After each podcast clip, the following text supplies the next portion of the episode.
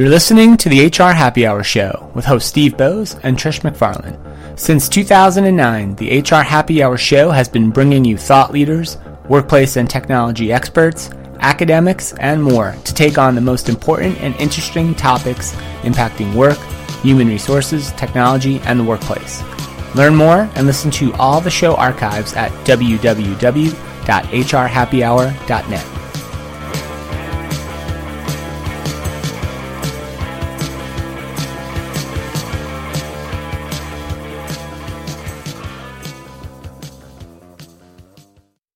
Welcome back to the HR Happy Hour Show. My name's Steve Boese. So great to be with you. I am joined by, of course, Trish McFarlane. Trish, what is happening?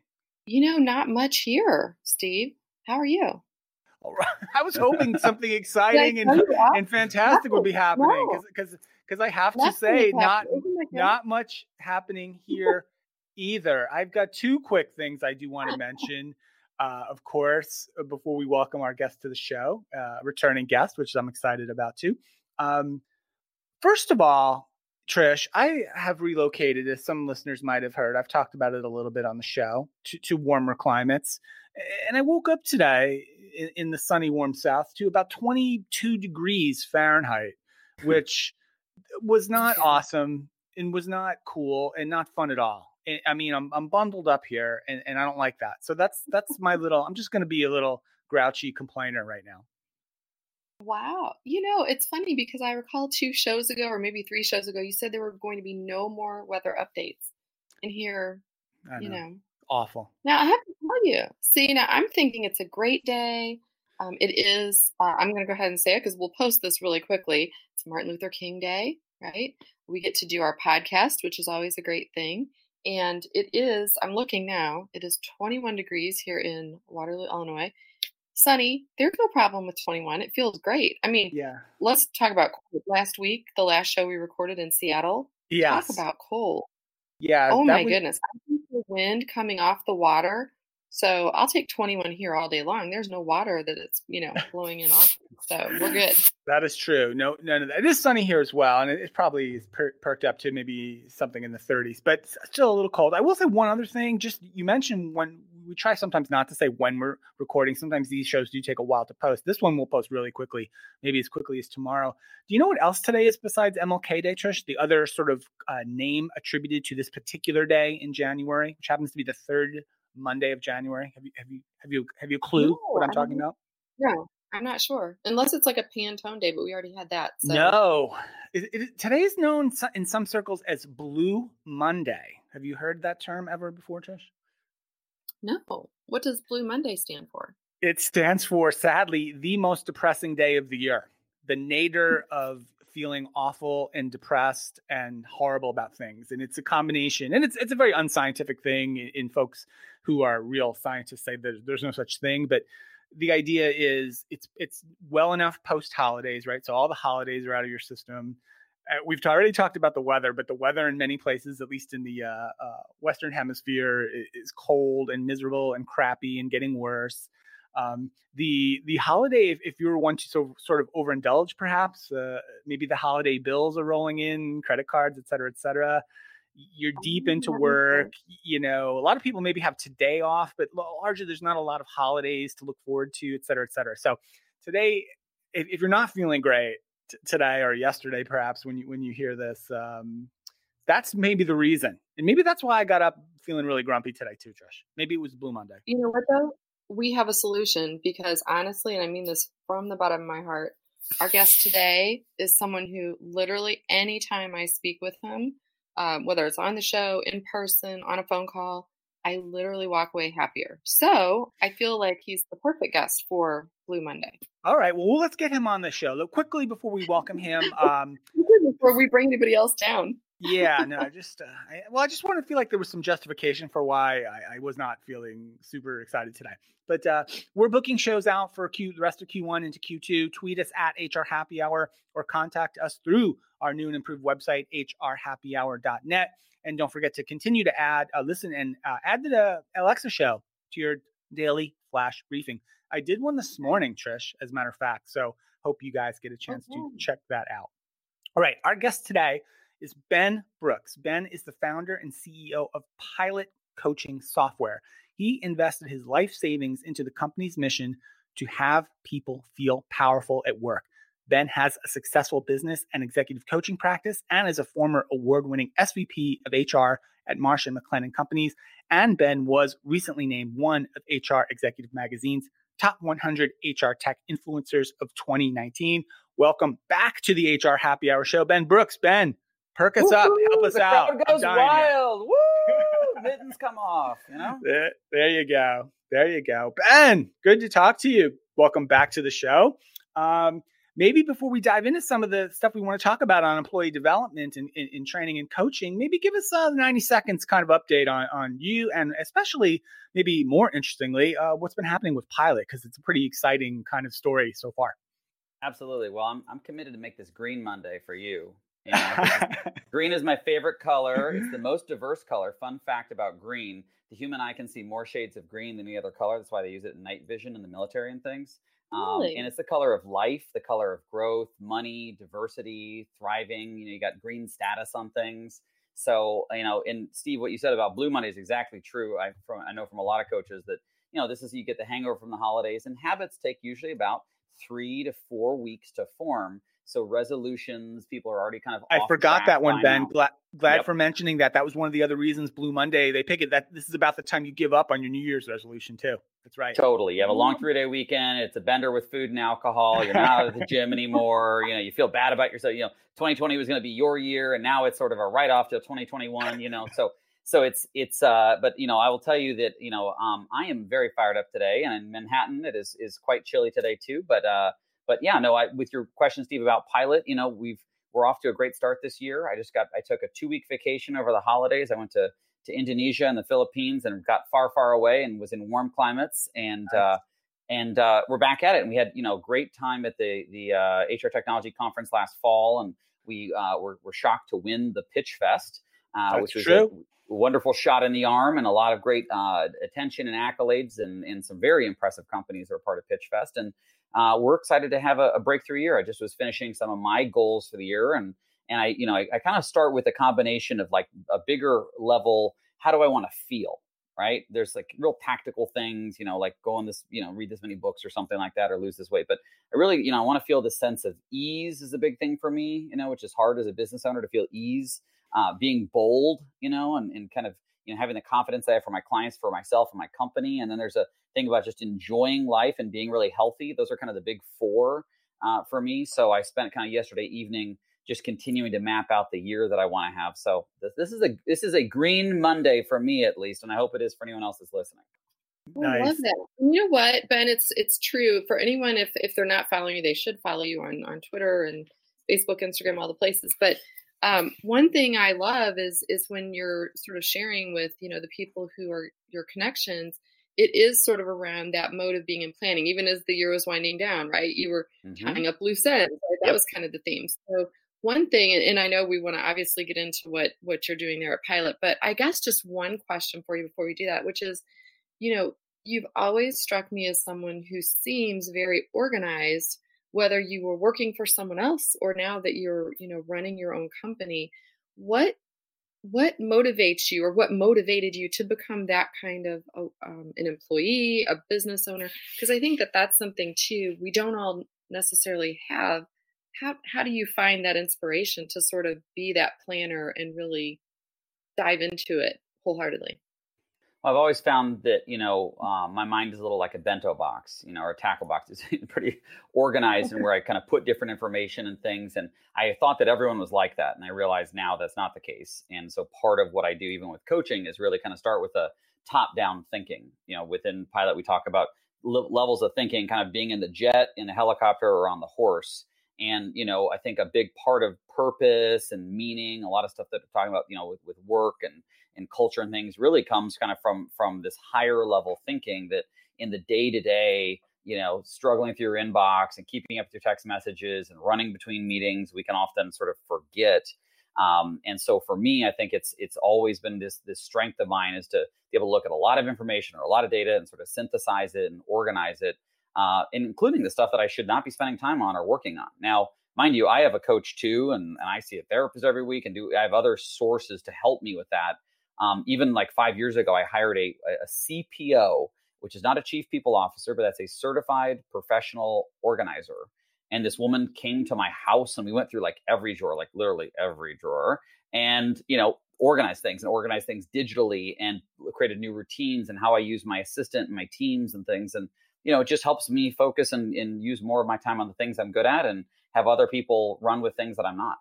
That's great. Thank you. You know, the takeaway I think for me, just in sort of summarizing all of that, is you invest in you. You yep. invest time, money, effort in how you manage yourself.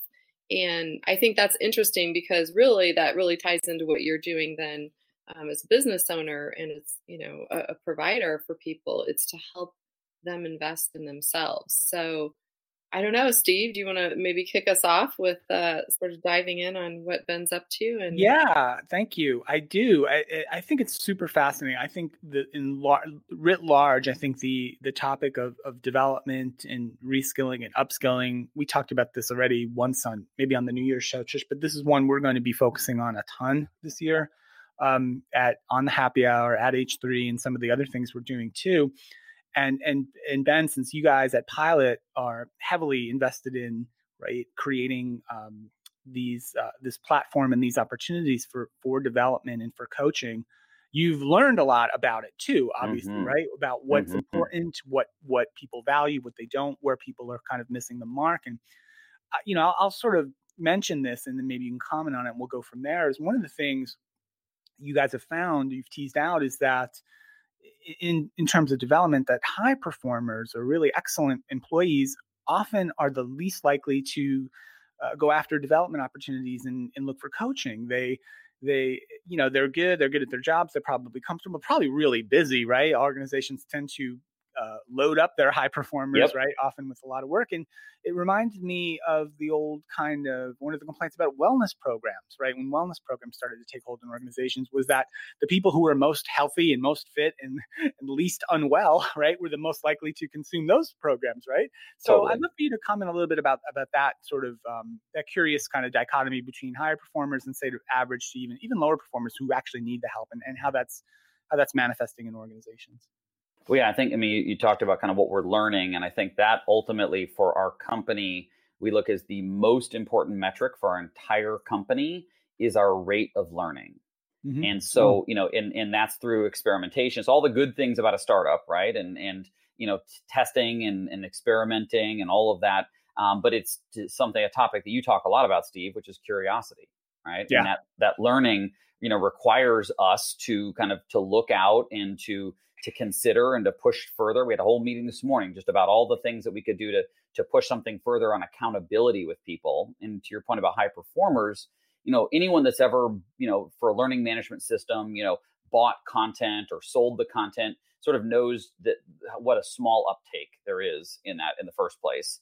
And then when you start to, you know, do attributed sort of analysis about who's looking at it, it's often the bottom 25% of employees because frankly mm-hmm. they they have the time you know um, you know high performers get rewarded with more work they're on more committees and task forces they go on more sales calls they review other people's work they train others they onboard they recruit all these things and so you know if you think of the kind of traditional nine box you know talent you know review uh, chart you know that performance axis we just keep it's almost like a car you just never turn off. You just keep driving it, right? And you're right. fueling it as it's rolling down the street, right? You're pouring gas in it. You you keep going. You put more weight in it. But on the performance, we're never really upgrading that car, right? We're never making it more efficient or more capable or or you know a you know preventative sort of maintenance and, and whatnot. And so that's where high performers can burn out, right? You talk about wellness and well-being, you know, that they just they just are that car that never goes off and eventually it breaks down on the side of the road, you know uh, mm-hmm. or they have an incident at work, or they turn to you know other ways of you know kind of blowing off steam and things that are not always that effective. You know, and so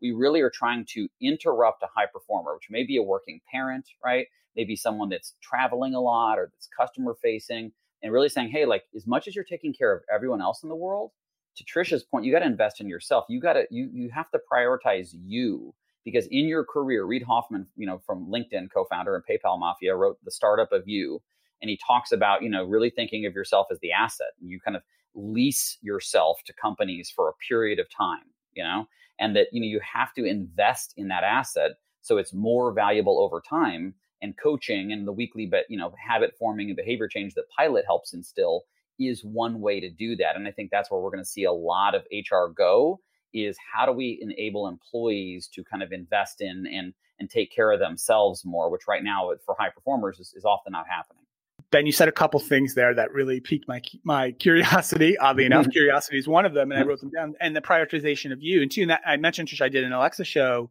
this morning, and I, have written something for our site too around around some of the things we were doing or I was doing, but we had talked about as a group, right, with um, taking some master classes, right, and that's what I wrote about. And the interesting thing was uh, just too just interesting to me anyway was I, I did a couple of them in the last few weeks.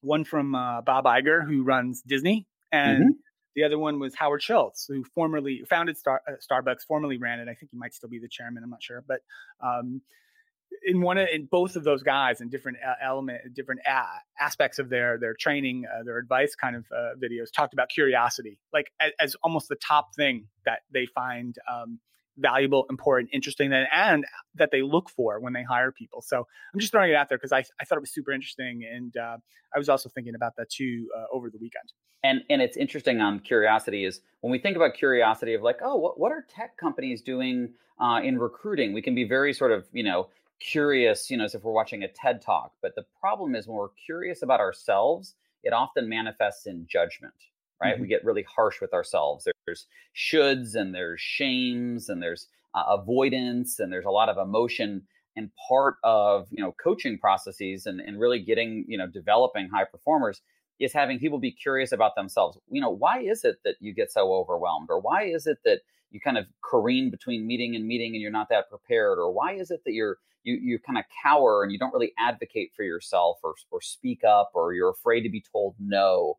And that's the curiosity that can perform, you can can create, you know, kind of breakthrough performance because you oftentimes are again sort of touching a nerve or a thing that can be well laden in you, or even a thing that created great success for a period of time but sort of what got you here won't get you there. You right. need to sort of unpack. And that's curiosity about yourself is equally important as curiosity about the world. Ben, when you're talking about the curiosity about yourself, I mean, I wonder too is is there an element of I guess deep down, maybe we're not really willing to admit we do know what many of our weaknesses are, or we know what, you know, what our, we obviously know our whole background, right? And no one else does. So yep. maybe is there an element of sort of like if I'm admitting I need training on XYZ or whatever, am I letting people in to see kind of the chink in the armor would be one mm-hmm. question. And the other part is, do you think it's that we think we can't change? Like maybe it's a waste of time. Is is it a waste of time training me as an executive or a leader or whatever if I feel flawed like I can't change? Well, I think it, they're they're very you know linked points. You know, Brene Brown, you know, who's become extremely popular with the uh, her you know stuff around leadership and vulnerability. You know, mm-hmm. is this thing that the chink in the armor is to say, hey, like this is something I need to work on or that I want to be better in.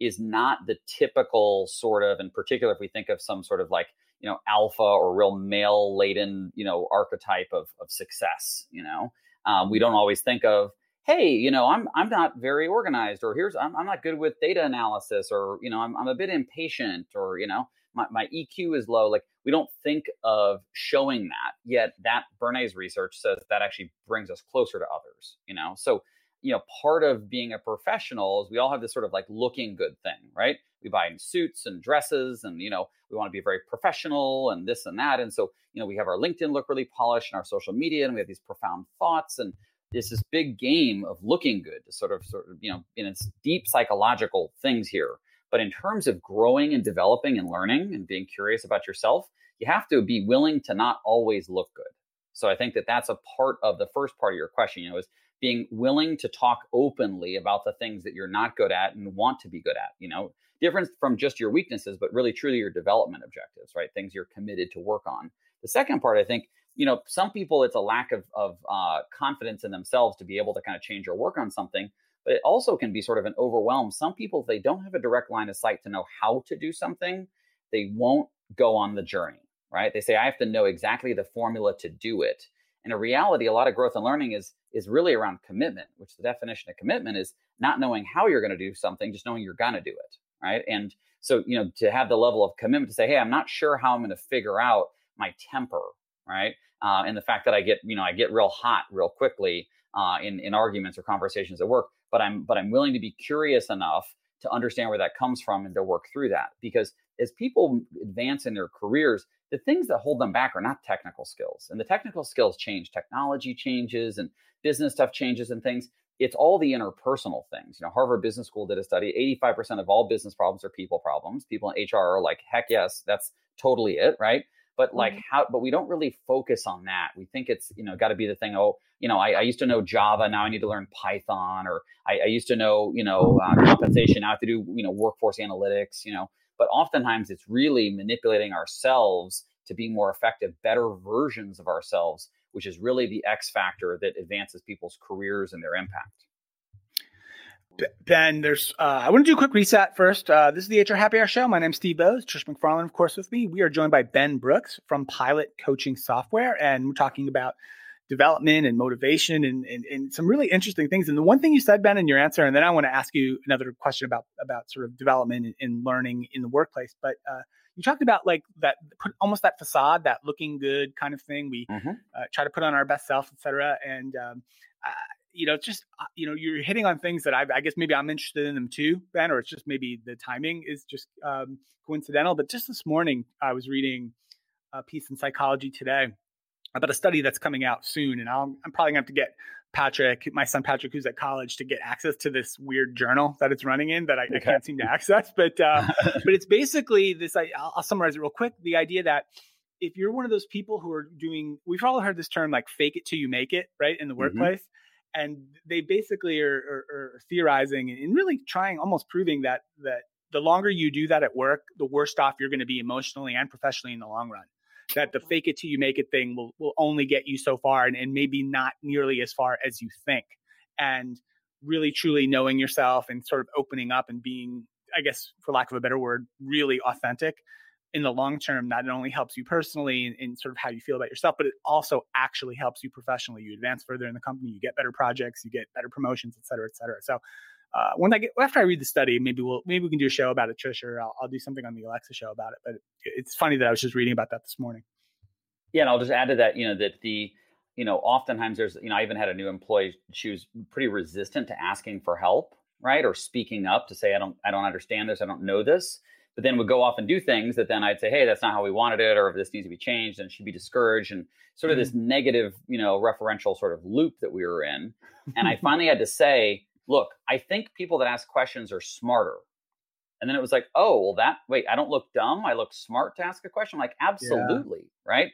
And and I had to sort of change the game, right? Where that wasn't a strike, right? That was, you know, eh, you know, you got on base, right? By by asking a question. And so I think to your point that you know there's certainly a certain amount of, of confidence and bravado you want to have you know when you do something new to to not be too you know timid or to cower. But you know we all see look you, you see the post that's on facebook or someone's blog post or twitter where where they open up about something right? That they've been struggling or they overcame this thing or they had this you know moment. And it's that's the post that like gets a ton of comments and likes and thank you for sharing this or i feel this. Know, people see themselves that they connect. And so you know opening up and includes by the way feedback employees bitch a whole lot about not having enough feedback but they don't necessarily have the courage to ask for it right the best yeah. feedback you get is the feedback that you solicit outside of a process outside of a broken performance management system right it's the feedback that you say to a colleague hey how did that meeting go what was great about that and what could I do better next time to up my game? And again, mm-hmm. that takes vulnerability. And that's not faking it. That's saying, hey, I probably didn't do that at a world class level, you know? Um, and it creates the permission for that. And again, you know, if you're if you're always sort of this sort of imposter, it's you know, it's like even like in our consumer society, right? You know, everyone's got debt up to their eyeballs, right? But pretending like they have it all held together, and most of America's paycheck to paycheck and things. And you know, and part of that is again starting to open up and be real about it. Or it's people that are have have addictions or health issues or whatever. People are in denial, and when you start to open up, other people can support you and encourage you and help you and give you consideration and empathy. But if it's a secret, nobody knows, right? And and people quit companies over reasons that they never speak up about. High performers, this happens all the time and that's you know you find out in exit interviews holy shit this is why you quit you know th- you know i wish you would have said something right? I wish yeah. i wish you would have spoken up. I wish you would have you know oh you had a lifestyle thing and a or a commute issue or whatever. And so that's where we're really trying to instill with pilot members the sense of self advocacy which includes saying hey i don't understand this or this is new or i need some help. I was going to say i'm making notes like crazy. It's funny i had just literally written down that we don't reward vulnerability and you started talking about vulnerability and i'm like yes that's it. So um, just a couple things. I i agree with you when you're talking about um, having those moments in the workplace in your personal life whatever but uh, in the context here we're talking about work and development. Um, we used to have this really cool thing we did at every meeting when i worked at the children's hospital here in st louis and we would end every meeting with even better if. And so mm. never felt that that just sort of stuck with me then the rest of my career so far that you know you're not really trying to, to be overly critical it's just it, it's spinning it in a more positive way it's like okay the next meeting would have been even better if this or the you know whatever project we're talking about would be even better if we did that and you start giving people permission to be really vulnerable about improving um, and they don't feel attacked mm-hmm. so, um, and, exactly. And it's it's a, it's almost like a diet. Like I'm on the I, I on the keto diet and I lost some weight. I'm on keto, but really the diet that I've been on for years as a professional is the feedback diet, right? Which is just mm-hmm. you know just just devouring feedback and not taking it super personally, being curious about it, not having it be that I'm wrong or bad or there's shame or that I'm not going to succeed, but to say you know just like you said, it's it'd be even better if I did these things, right? If I slowed down, if I introduced this person first, if someone else did the intro, like all of that, just if you almost think of it like when your kids are in the pool and they're playing Marco Polo, right? You're getting closer to it each time with more feedback rather than it's like you're sucking or or you're failing. It's like, oh no, you're just on an adventure or journey to get closer to the prize. Right. And feedback is an opinion. I try and mm-hmm. keep that in mind. it's one, it's one data point. And so sometimes though i think too um, you know if you're working for a boss who maybe seems really confident they've got it all pulled together right and, and behind the scenes they probably don't but they seem like they do and if this is the person who's critiquing you or giving you constructive feedback or, or whatever um, you might think like well wow i have to do that i have to take that in and i just have always tried to remember in jobs it's a choice it's a choice to be there it's a choice to be doing the work you're doing um, now you might not feel like it's choice because you might feel like, well, I don't really want to go find another job, right? Mm-hmm. Or I don't mm-hmm. want to work for another boss, whatever. Again, that's a choice too, though. But I think if you if you sort of are open to feedback in the way that it's not hyper personal, it is just one person's opinion. They could be right or wrong. Totally. Too. Just because they're your boss doesn't mean they're right about their opinion about you or your performance or whatever. It's just another point. It's it's when you start seeing the patterns, I would imagine, especially, you know, at in working with pilot where you're, you're sort of looking at the person's overall patterns of behavior over time and that then moves them closer to what what they're hopefully trying to achieve or be or be viewed as or or whatever the case is well yeah and, and, and vulnerability is almost like a game of chicken right someone's got to flinch and it, mm-hmm. it reminds me a little bit about you know i'm i'm gay and a, we have lgbt on business but it, reminded me of early days when I would first come out to people, like then even if they weren't gay, they would share something personal about them, right? It created this sort of space, right, where I was myself and they could be more of themselves, and it created a closer connection.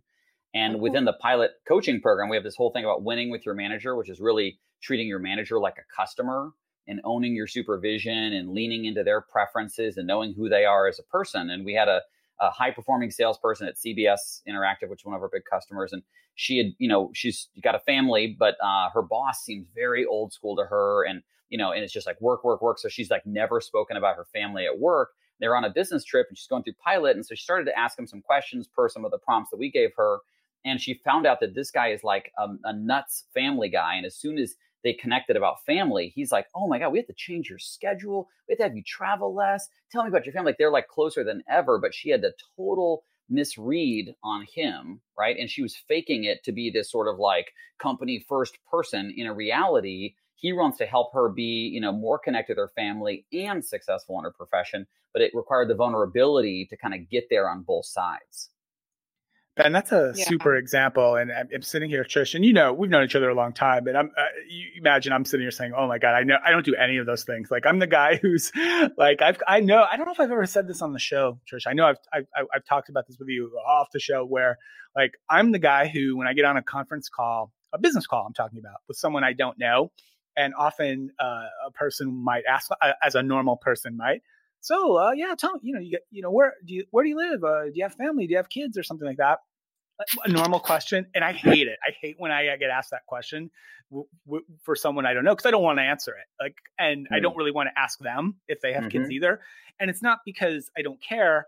It, well, it's partially because I don't care, but it's it's partially because I know how uncomfortable I get when I'm asked that by strangers. So I, I just automatically assume, much like I think this employee at CBS did, that everybody's like that, right? Like, mm-hmm. like you, I've made an assumption that everybody in the world thinks exactly the way I do, right? And yep. so, I, I, yeah, I, I, have so i have wrote down some notes too, Trish. I'm going to try to get better on some of this because I think it's important, and I think it's it's a really good something to to really think about.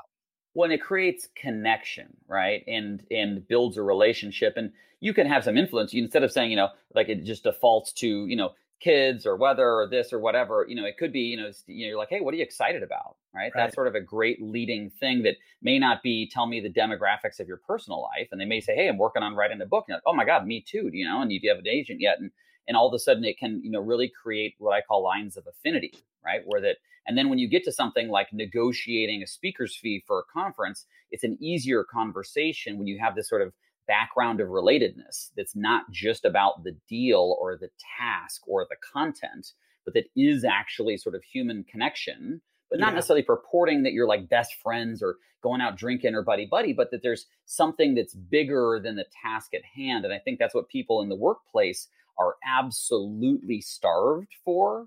And that's why people love going to a happy hour and they love a baby shower at work and they love a, you know, a fantasy football thing and you know and, and companies sometimes resist that or people want to sort of opt out but but you know humans you know people like to tribe right? They like to be together and i think you know leaders have a say under which things. It doesn't have to be about alcohol right? Which can be a sure, an easy sure. and low common honor it can be about something much more meaningful but when people bring again their kind of full self to work around the things that, that you know you may not want to talk about your kids or where you live. You may not want to talk about something that you're just really learning about these these uh, master classes you took. That may be yeah, what you want to bring. it's, awesome it's, you know, it's super interesting, Ben, uh, because I did I did think I was thinking about that over the weekend. I wrote about it as I said, and I'll just throw one last thing, Trish. I hate to make I'm making the show all about me, and I apologize a little bit, but like a lot of these are, like are resonating with me. Yeah, did I, did I tell the story about my desk in that place I worked for a few years? The desk I never decorated in the office. I think I've told this story on the air or on the show, but um, you should. You- retell it. Okay, so I, I had this job. I was running the HR technology for a mid-sized company, four or five thousand employees, and I, you know I was at the headquarters. It was one of the normal job, right? Go to the office, whatever. I had an office, um, and I'd been there a while. And most people who have offices, right, real offices at, at a workplace, they'll put up some sort of decor, some posters, maybe some family pictures if that's what they're into, the, their favorite team poster, the schedule, anything, right? Just and I I just put up nothing. I had no decorations in my office, just nothing. I might have like a desk calendar, maybe just to tell me what day it was, but that was it. And and when and and after a while, people at this place started to notice it and ask about it. Hey, you know, you never decorated your office, and I still had, and I just never did it. I just didn't care about it. I, I don't know. Like even right now, the office, the home office I'm in now, there's almost nothing up on the walls or anything, and and so long story short, after about a year maybe of being there, I, I, think I was on a business trip or something, or just was out of the office for a couple of days. When I came back to the office after being out for a couple of days, the folks in the in, in the group, this was an HR department that I worked in, they decorated my office for me, like sort of in, a, in a, but in a bit of a joking way, but yeah, still yeah, for yeah. real. They put stuff all over the walls. They, you know, uh, wrapping papered the desk, everything. And, they, and many of them, even including my boss at the time, who was the CHRO, took a picture of herself in a frame and put that on my desk, right? like it was a big joke, uh, you know. And so, and then I kind of like try to play along with the joke by I just left everything there. I didn't say anything, I didn't touch anything, and I left it there.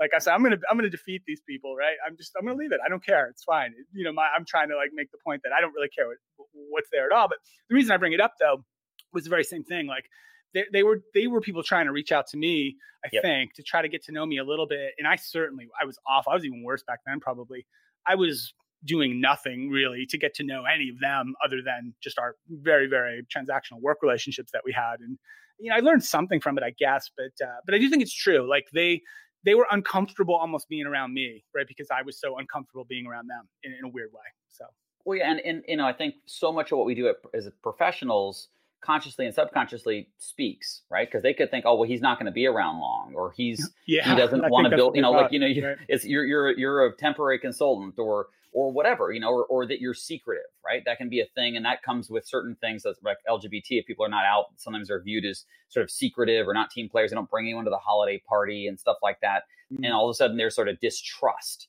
in the relationship, you know, and all these sort of social cues. And, and ultimately people are they're curious about other people. They're curious about their colleagues, right? They they want it, they want to know a little bit more. And those are things, Steve, I relate because in, in previous corporate jobs, I was sort of very like down to business, you know, let's just like get into the meeting and get the shit done and move on. And and I think that, you know, I started to, you know, realize that people wanted to, to know more. And I started put, bringing a lot of toys into the office, like magic wands and slinkies and koosh balls. And, and all of a sudden people like mm. would want to come in because it was a space to be creative and to play and to, to de-stress and things. And, um, you know, and just even, even I love airplanes. I brought in a couple airplanes and all of a sudden I'd find all the airplane geeks out there would come in my office. We we talk planes and I had mm. no idea that, you know, that Frank in the controller office, you know, liked planes, you know? Wow.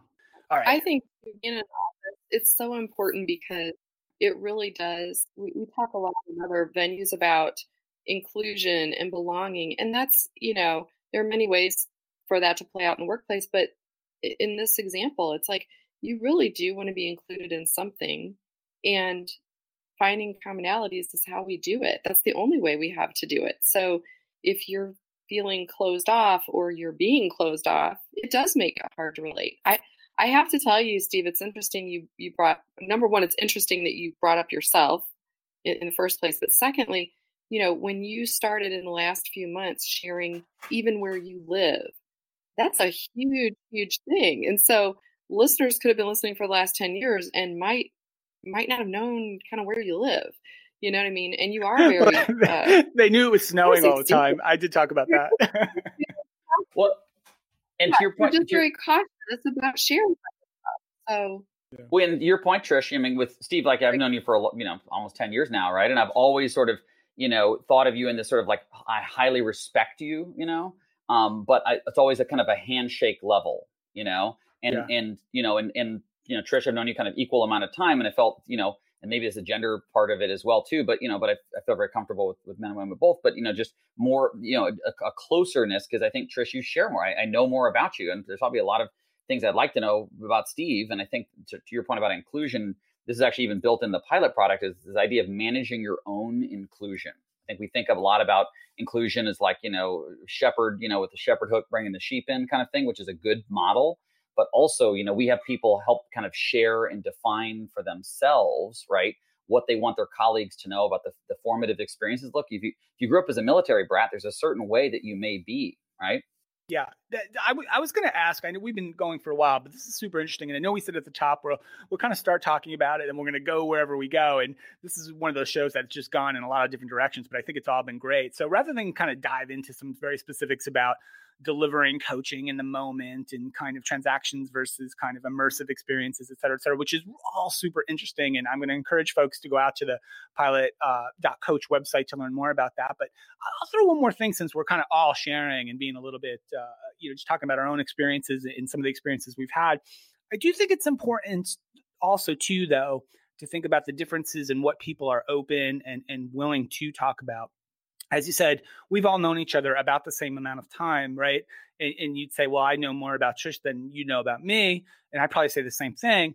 But but also, I think it's it's important to know that like for for not everybody is comfortable at that same level, right? Yes. Like I said, like when, when when I get the question about, "Oh, so where do you live? Are you married? Where do you?" Have?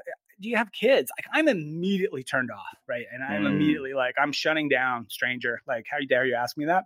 And so I do think it's um uh it's it's interesting to know in the workplace, especially maybe even a managerial kind of uh, team member relationship as well, to understand that everybody's going to feel a different level of comfort and want to be approached in a different way, as you said. And I, I know you said that, Ben, but I, I want to say it again too because I feel like um, I feel often folks like me who are a little more reserved, uh, less likely to share, right, can kind of get looked at as maybe not friendly or not, yep. Um, yep. you know, not not collaborative, et cetera, et cetera. So that's not really a question; it's more of a comment, but.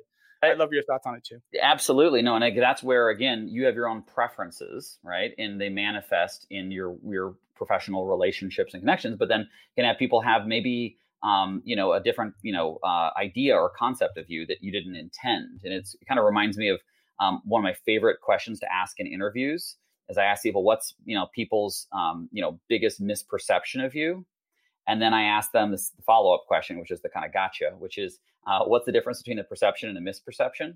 And there, mm-hmm. there is not one, right? They're just all a perception, right? Uh, there's no such thing as a misperception, really, right? It's just their perception of you. And so, you know, eh, you have to, you know, you, me, Trish, everybody, we have to kind of figure out again, you know, what we want the world to know about us, and you, and we get to regulate. You know, if there are parts about us that are, are deeply private, or we're not ready to share, or or or don't think are relevant to work, like that's something that we, you know, dial down. But there, but I think it's important for all of us to consider. You know, people want to connect beyond the content or the task at hand. And so, what can we offer up to share, which could be humor or could be your favorite sports team right. or could be something else that is up to you. And, and there's obviously curiosity for you, Steve, to be like, well, why does this bug me so much that people ask about where I live? And my, my, my kids, you know, that's, that's a, that's a separate, you know, offline podcast, but, but, um, you know, or we'll do, we'll do a create the Pope little booth and you can go to confession. Right. But, yeah. um, but, but, you know, but it's, but it's to figure out what are the things that you, you know, like I travel, that's a, that's a, that's a, that's a topic that a lot of people like to talk about. I travel all over the world and that's a thing. And there may be things that I don't bring up about, you know, maybe personal relationships or a health challenge I'm having or something else that are much more private for me, whereas other people feel more comfortable. And I think it's all about each person regulating for themselves but knowing that you know the, back to kind of that like looking good and faking it till you make it that mm-hmm. often means like um, you know sort of uh, whitewashing ourselves of any sort of humanity and i think the professionalism of like the 80s and 90s was this very stiff plastic you know perfect looking thing that is sort of the opposite of why we like you know interesting people and celebrities and influencers and things that show more of their whole self including a bad day a challenge a struggle a failure etc you know, Ben, as you were kind of talking a few minutes ago about, you know, sort of owning your own inclusion, and can you remind me again what you what you call that within Pilot? Yes, we, we call it including yourself, and and, and including. And, and you actually write an owner's manual for yourself and explain yourself to others in terms of how you like to work and how you see the world so I I love that idea. I've never thought of anything like that. So I think that's highly unique. Um, I can absolutely just based on our conversation today see how that would really be helpful for people who work together, you know, and understand how you want to be communicated with, what you're comfortable with sharing, etc.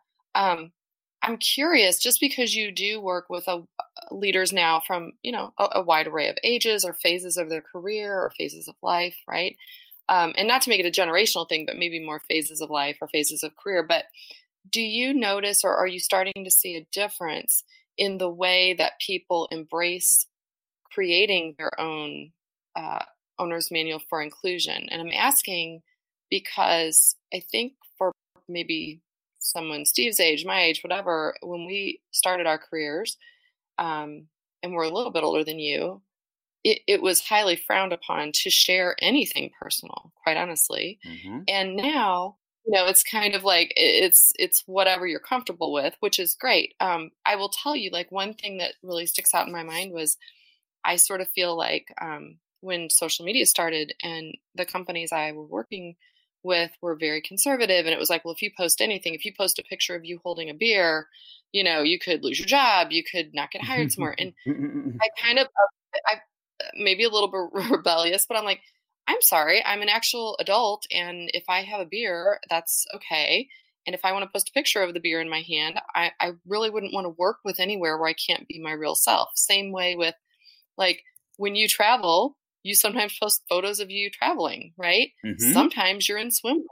And mm-hmm. that really inspired me to think like, okay, here is Ben. I really look up to you, respect you as a business person as a human and you're comfortable in your own skin doing that and i thought why can't i do that because i'm a business executive because i work with clients and i thought no i'm not going to post like i'm a bikini model but if i happen to be on vacation and i happen to be in a swimsuit i post it mm-hmm. because i feel like it's just me.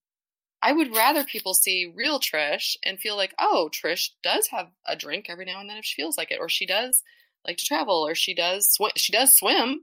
You know, mm-hmm. maybe maybe someone else swims too. I don't know, or goes to the lake or whatever. So I don't know. Do you see much difference uh, yet in the way that people at different phases of their career open up, or is that really more just individual? I mean, I see differences based upon where they live, demographics of like, you know, who they are and kind of how they were born, uh, the industries that they're in, you know, um, what the average 29 year old is doing in Manhattan versus Manhattan, Kansas um, can look very different. Right. And I, you know, and I think to your point, just, you know, like I, I'll, I'll be on vacation in, in a bathing suit on Instagram, but not on LinkedIn. Right. And so it's thank you, you know, for that. By the way, yeah, yeah you're welcome. You. Uh, you're welcome, and sorry to other people that would like that. But um, but but it's it's um you know it's it, it, it you know can be context dependent. But I think part of where HR technology is taking us is very porous boundaries between the workplace. Like, what is the workplace? You know, 20 years ago, you had to be on site right? Uh, or maybe you had an RSA VPN token thing on your keychain or a card, right? And you know, yeah. and that's how you know. And now you know we have on our mobile devices and apps and this and that, and so like work is sort of everywhere. So the idea that like work can permeate out of the walls of the office, but your personal life cannot permeate in, doesn't make as much sense. It's sort of like the tides coming in and out. And so that's a big tech change. And to the point, you know, about like, you know, having a beer online or being the swimsuit, I mean, just like any brand, you know, it's the sum total of experiences and impressions, right? That build up someone's total, you know, view of the brand. And each of us as professionals have a brand or a reputation, whether we like one or have built one or not, right? And so if, you know, if I'm always posting with alcohol, it probably looks like I party and drink a lot, right? uh, whether that's true or not, right? If I always post vacation, it looks like I'm on vacation all the time right? So so it, you know i think it's something that we have to and we talk about managing your reputation through technology even in pilot as well. It's another uh, coaching topic and series that we've we talk about and say hey like you know be mindful of this or you know again to your point steve if you're if you're always the guy that's down to business right you may not seem like you invested as much in relationships which may not be the case at all right? You may right. be the most caring guy in the room but it doesn't quite seem like it or it could have people be a bit uneasy you know? And so i think it's always you know not just being self-aware but also being sort of situationally aware. And so i see you know and I, and I think it's it's obviously changing and people can certainly overshare bring too much but i see in general people are bringing far too little not too much. Uh, there's certainly the, the ER cases and some of that stuff, right? That is the fringe outliers. But in general, you know, oftentimes we have a lot more when you know someone and you know what their life has been or what they're going through. You know, you, when you know that your boss is getting a divorce, you cut them a little bit more slack right? You, you, you, treat them a little bit more like a human with some more compassion and some more empathy. And so, again, bringing up and sharing more of this, I actually think can, you know, you talk about there's a lot of workplace culture efforts and engagement efforts and all these, you know, tools and surveys and happy hours and reward schemes and points. But like, what about bringing a little humanity back to the office, you know, in a person by person, connection by connection basis? That's kind of where we stand from. Yeah, and I think that then that's a really interesting observation and a great point too. Um, I've, I've been thinking a little bit about this as well because I think those are the things that ultimately define what's kind of the relevant culture maybe in an organization, right? The, the culture of an organization is kind of defined or communicated or um, encouraged slightly more abstracted from those one-on-one interactions that you're describing, right? Mm-hmm. Um, because no organization can kind of manage those or control those. They're just going to happen organically between people, right? Because that's how people uh, yep. interact with each other. Yep. And I think it's really interesting. I'm not sure I even know what it all means to think about it a little more deeply, but I do think it's worth thinking about for sure. And a little bit more is that those are the things that ultimately make up uh, people's experiences inside an organization whether or not they're happy, whether or not they're fulfilled, whether or not they're, can, they're, they're open to coaching, they're open to feedback, they're open to challenging, right. And being challenged, et cetera, et cetera. Right. And, and those things uh, are so, you know, one to one almost level at times that I think we yep. forget that. So I think uh, if nothing else, Trish, in 49 minutes of talking, like I've learned a lot already, but that's one thing I'm certainly taking away from this conversation too is, is the thinking more about the importance of of these kind of interpersonal interactions in the workplace and what they might mean, uh, you know, bigger picture too. Yeah. Yeah. And the big, you know, hypothesis we have, so you know, you think about the future of work, and it's much more self-directed and much faster paced, and all these things. And it, we can't just from a top-down perspective and and with process and controls and systems. You know, I think we have to sort of inspire. You know, organizations are essentially a network of conversations leaders have a say in shaping that conversation. But really you know if, if business problems are mostly people problems helping people be their best version of themselves and create the best relationships and belonging and lifestyle balance and growth and you know sense of connection or accomplishment or curiosity or learning I mean, you, you name it all of that i think that's ultimately what's quote unquote like fixes work. You know yeah. fixing work is is helping fix people right? Helping you know fix is probably not the right term for people but helping people you know evolve and grow and develop into sort of better versions of themselves. I mean that's something that they take with them for life and that's what they remember as sort of a meaningful career. And so you know i'm, I'm all for you know some top down change and some process and systems but i really think that this sense of empowering employees from the bottom up to figure out their own stuff even if you have crappy infrastructure or, or a okay manager or you know confusing process or a difficult customer that you from the inside out are the kind of resilient and confident and assertive person who's open and communicative you figure it out right? That to me is the sort of company i'd want to invest in the kind of person i'd want to hire and that's the kind of you know enablement we're trying to build with pilot.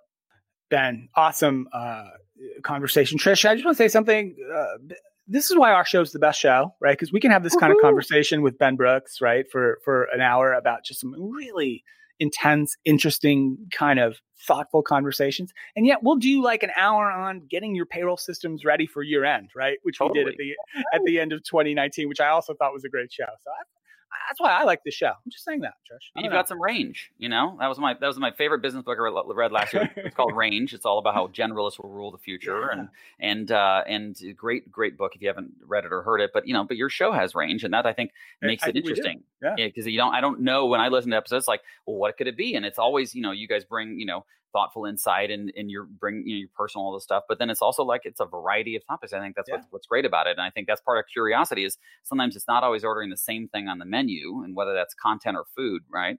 Um, and I think that you're bringing that with the show, and I'm glad to be a part of it. Cool. Oh, thank you. I think you know what I think the thing when I think about the show in general, or really any show that I listen to, it's when Steve and I do the show. At least for me, I really want to I want to learn something. And so I try not to be too prescriptive. I think, you know, I've been guests on other shows, um, other podcasts, whatever, interviews and whatnot, you know, with magazines or so forth over the years. Sometimes when it's so prescriptive, it just keeps you in a box and you never really break out and have these conversations. So whether we are talking about a payroll, deadlines or changes, you know, in compliance or like today's conversation, I mean feel like if you just let a conversation go where it goes, not only do Steve and I learn about each other, ourselves, whatever, the guest, we also hopefully, to me, that's what would resonate with a listener. Yeah. Um, yeah. For sure. I, I want to learn something. I actually want something tangible I can take away. And I don't think that can always be planned, you know? All right, Ben, we're going to wrap it up, but give us like maybe 90 seconds on kind of 2020 pilot kind of plans. So, what are you guys going to be working on? What's your, some of your kind of goals, initiatives, what have you? What are you looking for? Or maybe say it this way What are you looking forward to? What's exciting you? I'll use your question. You threw me. What's exciting yeah. you about 2020, you know, in terms of the business? Well, you know, growing it is the number one thing because we have a huge roadmap and all these things we're curious about. And, you know, we realize that there's only so much the frontline manager or supervisor can do to help someone really grow and develop. They're most of their time is consumed with just getting kind of performance done.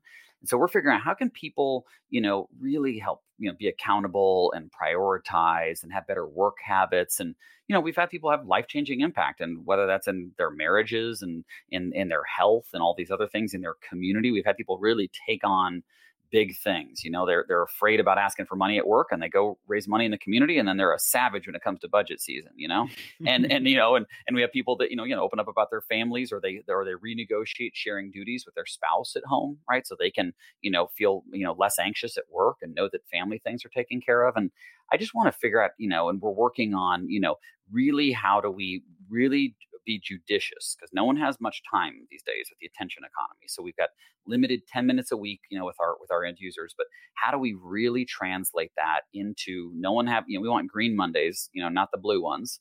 Um, and how is it how is every Monday green Monday, right? And how is and how do we get people again from the inside out, regardless of their title, regardless if they get a promotion, regardless if they go on that trip, regardless if they get a different manager, regardless if they get transferred to a different project or team, that sort of from the inside out that they feel powerful at work you know, and they're and they're proud of themselves. And I think that we're really onto something. And I think for us, it's about growing so we can accelerate. You know, the, our company is, is, we're not we're not high on SoftBank money. You know, uh, we, we, we we actually you know we earn our keep and we're focused on on being really judicious and and I take it very seriously. I put my life savings and and prime years of my career into this company. And so I think for me, it's like if I can have people feel really great at work, what happens is they typically feel really great in many areas of their lives. Yeah. And that's the sort of impact that I would be like, okay, this can be, you know, my life's work. And that's what we're really, you know, continuing to be curious about because we've probably got more to figure out than we've figured out yet. Right. Mm-hmm. We have we have an award winning, awesome product that changed life already. But yet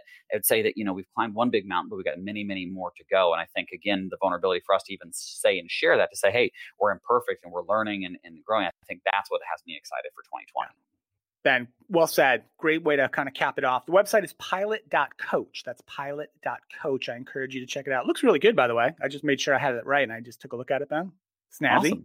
Good Thank job you. there. We like, we like a little snaz. Yeah, exactly. Yeah. A little green in there, you know. So, you know, I love it. So, uh, uh, check it out. Check it out what Ben and team are doing. I mean, not, not only did they, you know, Ben's one of the top uh, guys in our space, but also they won that pitch fest. Man, that was I was there firsthand to see that, Ben. By the way, that was fantastic win. That was that was a deep, deep competition, and you guys did yes. great. So uh, super stuff, Ben. We gotta Trish. We gotta have Ben back on the show. This is one of my so far my favorite of 2020. I think Ben. I think you win right now. You're you're the clubhouse leader.